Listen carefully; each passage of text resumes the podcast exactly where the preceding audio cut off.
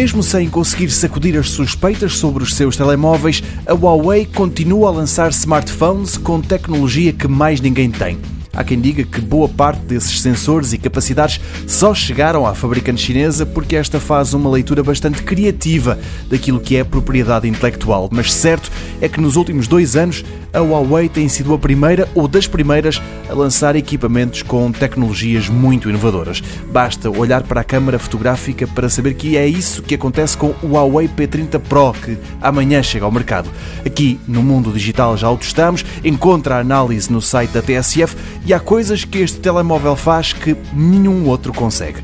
É o caso da lente telefoto, um periscópio que faz um zoom óptico de 5 vezes, um feito inédito. Depois, há ainda a lente Time of Flight, que é rara num smartphone, e a principal, como a Huawei deu uma volta completa ao sensor, é capaz de tirar fotografias no escuro a um nível que a concorrência só consegue sonhar.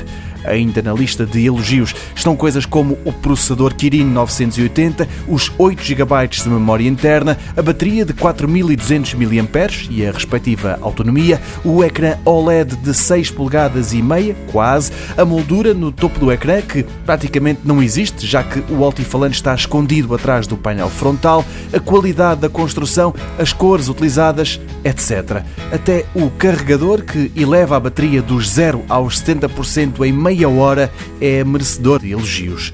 Mas de tudo, é mesmo a câmara que mais se destaca. É imensamente versátil e à noite faz coisas que mais parecem ficção científica. Custa 1000 euros, o de 128 GB e o P30 Pro de 256 GB vai estar à venda a partir de amanhã por 1200 euros.